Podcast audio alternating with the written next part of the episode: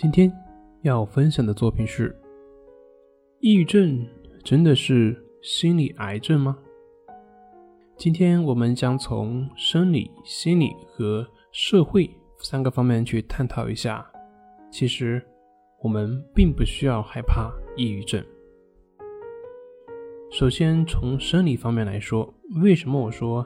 抑郁症不是病？在生理方面，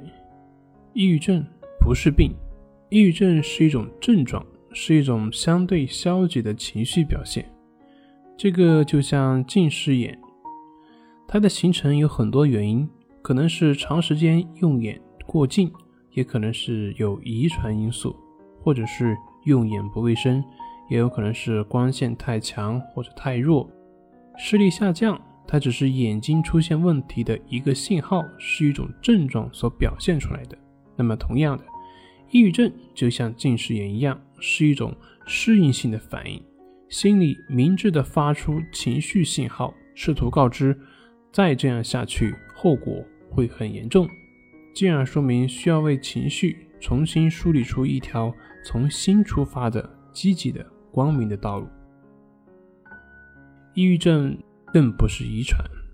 当某个人感到情绪持续不好，或者说抑郁的时候，我们的头脑活动和生化物质变化就会对此做出反应。即便是一对被同时抚养的双胞胎，对此做出的情绪反应都会不同。终其一生，很多因素都会改变遗传密码，影响基因下游的表达。这也就解释了为什么家庭父辈有抑郁症，并不一定会导致子辈会出现抑郁症状。目前还没有研究发现任何我们头脑活动能够导致抑郁症，没有发现两者之间存在的相关性。抑郁症的自杀性高，基于弗洛伊德的理论，人只有从有机物状态回到无机物状态，也就是死的本能。当然，人也有生的本能。抑郁症患者的死本能并不比相对健康的人更强烈，只是很多人，包括我们最亲近的人，并不了解抑郁症。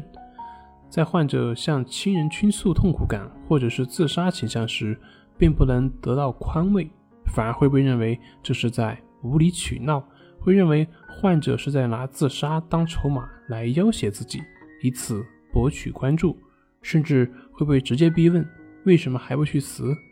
外界的刺激对于心理原本就脆弱的抑郁症患者来说，仿佛是压倒骆驼的最后一根稻草，这结果可想而知。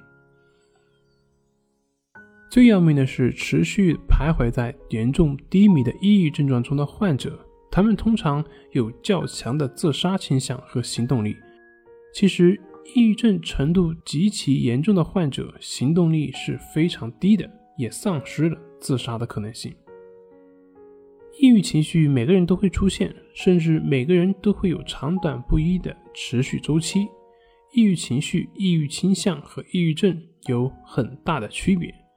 同样，抑郁症也有严格的判断标准，对于抑郁症症状的程度，只有专业的人员才能够判断。接下来我们从社会的角度去看一看。大众媒体在大众生活中起着非常重要的作用，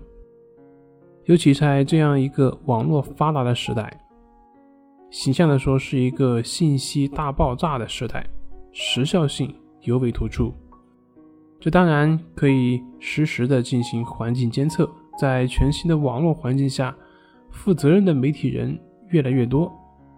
但是不乏有些不作为的人，过分追求时效性，博人眼球，不惜过度报道引起读者注意的词条或词汇，故意夸大症状本身，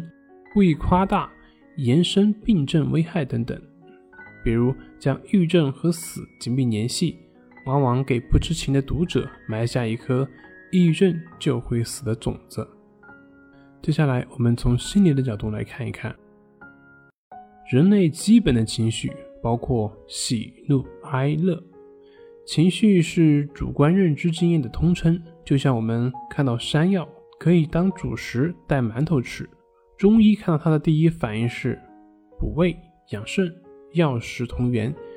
医生受过专业的培训，熟悉物品药性，而对于普通大众的我们来说，更多的是关心口感以及是否可以充饥。我们和中医不同的经验背景，让我们对于同一事物产生了不同的认知。同样还是山药，削皮的时候山药的粘液会粘到手上，有些恐惧症患者会惶惶不安，觉得黏黏的一直都洗不干净，害怕粘液会有什么细菌病毒之类的。但是对于我来讲，不觉得有什么问题，洗洗就好了。这就是对于同一事物，我们会产生不同的情绪反应，一个觉得没什么，一个会惶恐不安。这个在心理学 ABC 理论当中就有提到，造成不同情绪反应的是由于人对于事物的看法。而对抑郁症的害怕也是这样的，害怕是作为人类基本情绪的一种，当然也遵循情绪的基本原则。造成害怕这种情绪体验，是由于主体人对抑郁症的看法所导致的。人对死会本能的抗拒，刺激性的字眼自然会引起我们害怕的感觉。综合起来说，现在你可能已经了解到，盲目的害怕是由于不合理的认知所导致的，并且对于抑郁症本身有了相对清晰的认识。那么你还会轻易的去给自己扣抑郁症的帽子吗？还会武断的去害怕抑郁症吗？其实抑郁症并不可怕。好了，今天就分享到这里，咱们下回再见。